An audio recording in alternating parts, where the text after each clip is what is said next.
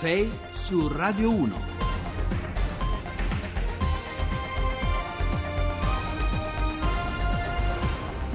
Buongiorno da Carlo Cianetti, sono le sei e otto minuti, oggi parliamo ovviamente di Catalogna, eh, parliamo però anche di altri argomenti che non sono propriamente in agenda oggi ma ci interessano, parliamo di ambiente, eh, il vuoto a rendere è tornato ieri e poi eh, sapete che Eh, nel sessanta, oggi proprio millenovecentosessanta, nasce la tribuna elettorale. Questi sono gli argomenti. Nella seconda parte addirittura eh, avremo un eh, confronto mh, presumibilmente acceso sul tema dei migranti fra il segretario eh, de, de, di Sinistra Italiana Fratoianni e eh, il senatore di Forza Italia Gasparri. Parleremo in quel caso ovviamente anche di legge elettorale. Allora eh, andiamo a cominciare. sei su Radio uno.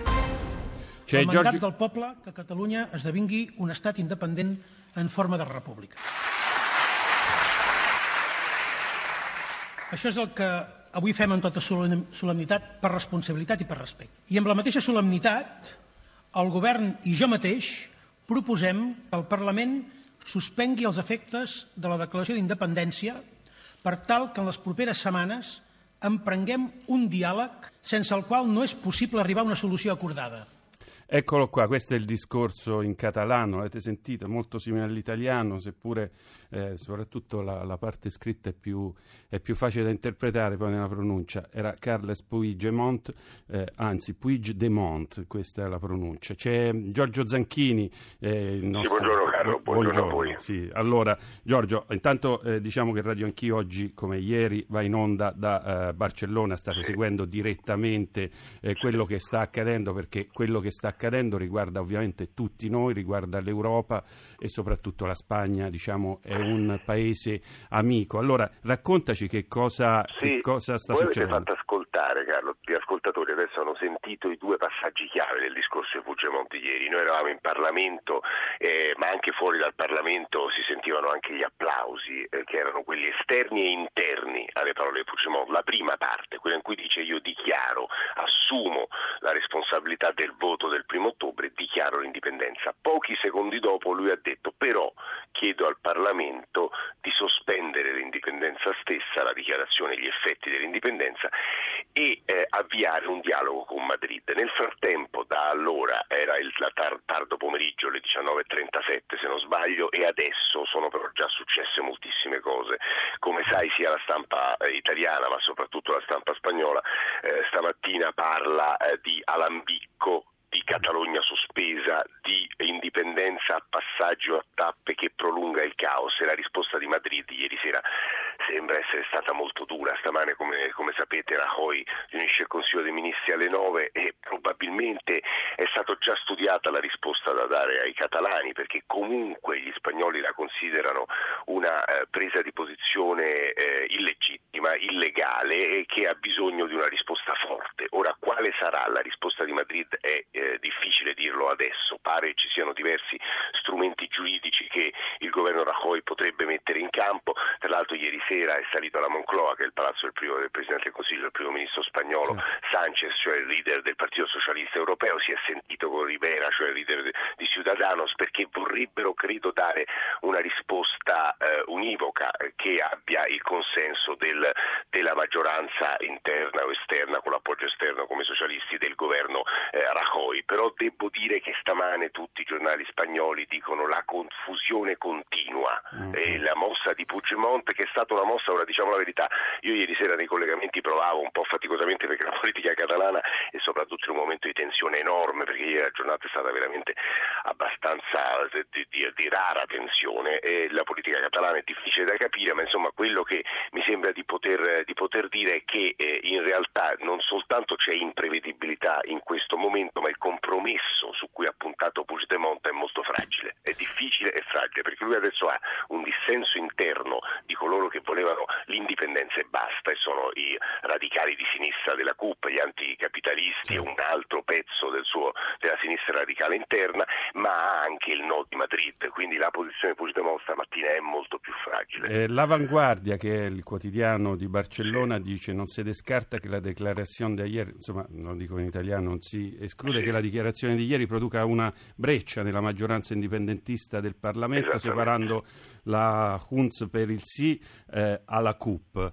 Eh, quindi eh, e la C U P, cioè eh, quindi sì. po- è proprio esattamente quello che stai dicendo tu, insomma sì. eh, Puigdemont probabilmente, come dici tu, è adesso in un cul-de-sac, perché sì. poi eh, da quello che leggiamo l'Europa è assolutamente eh, con Rajoy eh, sì. quasi tutta, insomma gli stati nazionali, poi l'Europa eh, l'Europa come istituzione, l'Unione Europea. Infatti, se posso, questo... posso interromperti, ieri, ieri Carlo, Inés Arrimadas, che è la leader di Ciudadanos, nel primo discorso subito dopo quello di Puigdemont delle opposizioni nel Parlamento catalano, ha detto in sostanza: signor Puigdemont, lei è solo, voi siete soli, non c'è un leader europeo che appoggi la vostra battaglia, e pare, vabbè, poi, e poi chiudo, e pare che le pressioni internazionali europee, ma anche la cosiddetta fuga delle banche e delle imprese, abbiano giocato un ruolo certo. e un peso molto molto forte in queste ore, in questi giorni. Non a caso nel suo discorso Puigdemont ha fatto riferimento anche alle imprese, rimanete in Catalogna e via, insomma sì. questo, questo era abbastanza prevedibile. Allora Giorgio Zanchini, alle, da che, raccontaci insomma come, come si svolge. Noi dalle sette e mezzo saremo a Plaza San Miguel, che è la plaza accanto alla Plaza dell'Aiuntamiento, dove c'è la Generalitat, cioè il palazzo del governo catalano, ma anche l'Aiuntamiento, cioè il palazzo dove sta Ada Colau, che ieri sera come Iglesias erano contenti di questa mossa di apertura al dialogo, però eh, probabilmente sapevano già che Madrid in realtà non ha intenzione di aprirlo questo dialogo. Insomma, dalle sette e mezzo saremo in questa piazza in diretta con una serie di ospiti un po' di tutte le parti politiche della società civile Grazie. catalana, fino alle nove e mezzo, poi dalle nove e mezzo parleremo di legge elettorale. Anche noi parleremo di legge elettorale, insomma, però è l'argomento del giorno, non si può fare a meno ovviamente. Grazie Giorgio. A voi.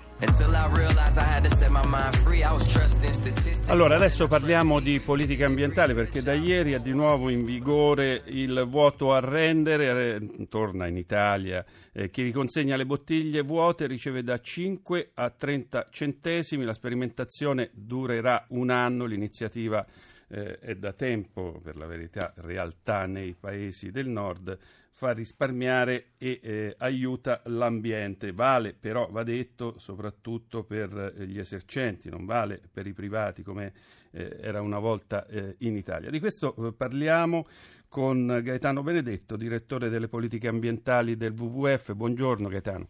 Buongiorno, buongiorno, bentrovati. Allora, questa è una bella iniziativa, no? Immagino che voi la condividiate. Ma certamente è una buona iniziativa, vediamo... vediamo quanto inciderà poi in termini, diciamo, numerici. È una bella iniziativa perché comunque incentiva un comportamento virtuoso, fa capire l'importanza del, del recupero dei materiali, della diminuzione dei rifiuti, e poi anche da un punto di vista così numerico, da un punto di vista strettamente tecnico, si consuma meno energia a recuperare un oggetto come appunto una bottiglia, che può essere riciclata sino oltre dieci volte, che non doverla ricostruire recuperando il materiale, perché da un punto di vista energetico trasportare la bottiglia, sterilizzarla, riempirla e rimetterla certo. in commercio costa di meno che non la frantumazione, la trasformazione di quel vetro frantumato attraverso un processo di lavorazione che chiaramente implica calore e quindi energia, il rifacimento della bottiglia, il trasporto, il riempimento, eccetera eccetera. Per cui da un punto di vista ambientale il saldo è positivo, da un punto di vista comportamentale è una cosa incentivante e molto molto positiva. C'è un ma? C'è un ma, Gaetano? No, non vedo un ma in questa situazione. Il ma sta sostanzialmente in una eh, forse trend italiano sulla raccolta differenziata che eh, dobbiamo innanzitutto ricordare che è positivo, cioè negli ultimi anni il nostro paese è passato da un ventiquattro per cento di, di, di, di rifiuti recuperati a un attuale circa quarantasette per cento.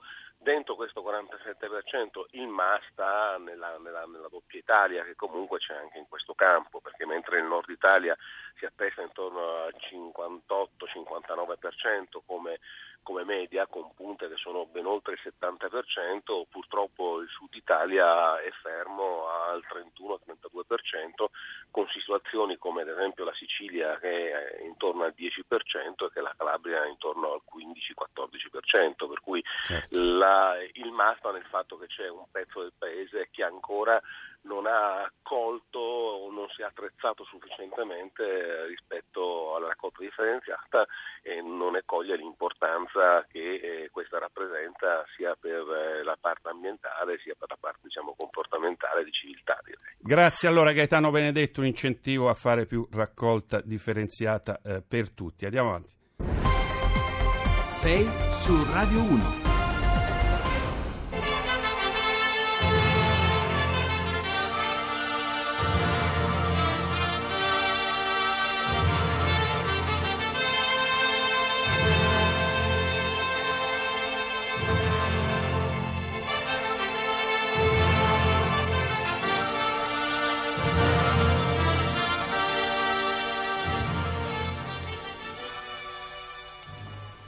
Allora, ecco, avete sentito eh, sentite nel sottofondo la voce di Gianni Granzotto e quella è la storica sigla di Tribuna Elettorale, perché l'undici ottobre del sessanta comincia questa eh, rubrica voluta a livello addirittura eh, politico, a livello, oserei dire ancora di più, eh, la, la, la Corte Costituzionale aveva dato un'indicazione in questo senso. E eh, ne parliamo con Edoardo Novelli, che è docente di comunicazione politica a Roma Rai tre, eh, eh, ha scritto fra l'altro La democrazia del talk show. Professore, buongiorno. Purtroppo, buongiorno a voi. Purtroppo dobbiamo contenerci anche oggi in uh, due o tre minuti. Insomma, com'è cambiato il mondo da allora? Intendo dire il mondo della comunicazione politica in televisione, per esempio.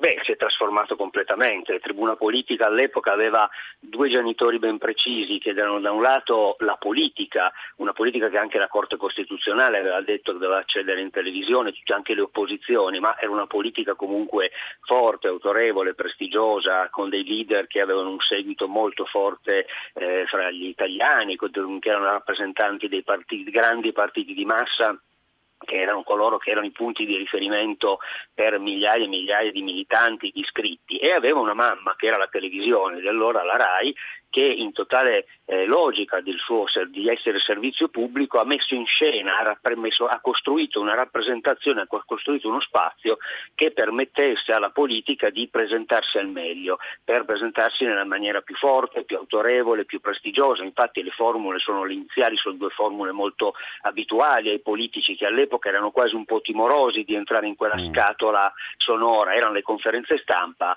e, e gli appelli, cioè di fatto le conferenze stampa che già faceva negli appelli, che erano sostanzialmente una sorta quasi di comizio ma trasportati in televisione. Le L'obiettivo tribune... era quello... No, dicevo, le tribune, no, dicevo elettorali erano... le tribune elettorali erano seguite con grande attenzione, no? Oggi la politica invece eh, comincia a stancare un po' in tivù. Furono un successo clamoroso, era la prima volta che i leader politici eh, potevano accedere direttamente allo schermo televisivo e parlare e fare campagna elettorale. Oltretutto Tribuna Politica nasce in occasione delle elezioni amministrative del sessanta, si sta andando verso il centro-sinistra, le vuole Fanfani che è a capo del governo, e quindi sono su un crinale politico anche molto importante. Però è cambiato tutto, nel senso che è cambiato che il progressivo trasloco del discorso pubblico e politico in televisione nel corso degli anni ha ovviamente aumentato la dimensione della personalizzazione e della spettacolarizzazione, mentre la logica e anche il linguaggio all'epoca erano totalmente un linguaggio eh, politico, una lingua politica, non erano facili da seguire quelle tribune politiche, ehm, richiedevano nella logica anche stessa di eh, pedagogica che era propria della Rai, ma era propria anche dei partiti, richiedevano a chi li ascoltava beh, di fare attenzione, molto spesso forse di informarsi, di adeguarsi, non è che il linguaggio e la discussione venisse portata a livello basso per allargarla a tutti. Il discorso era molto spesso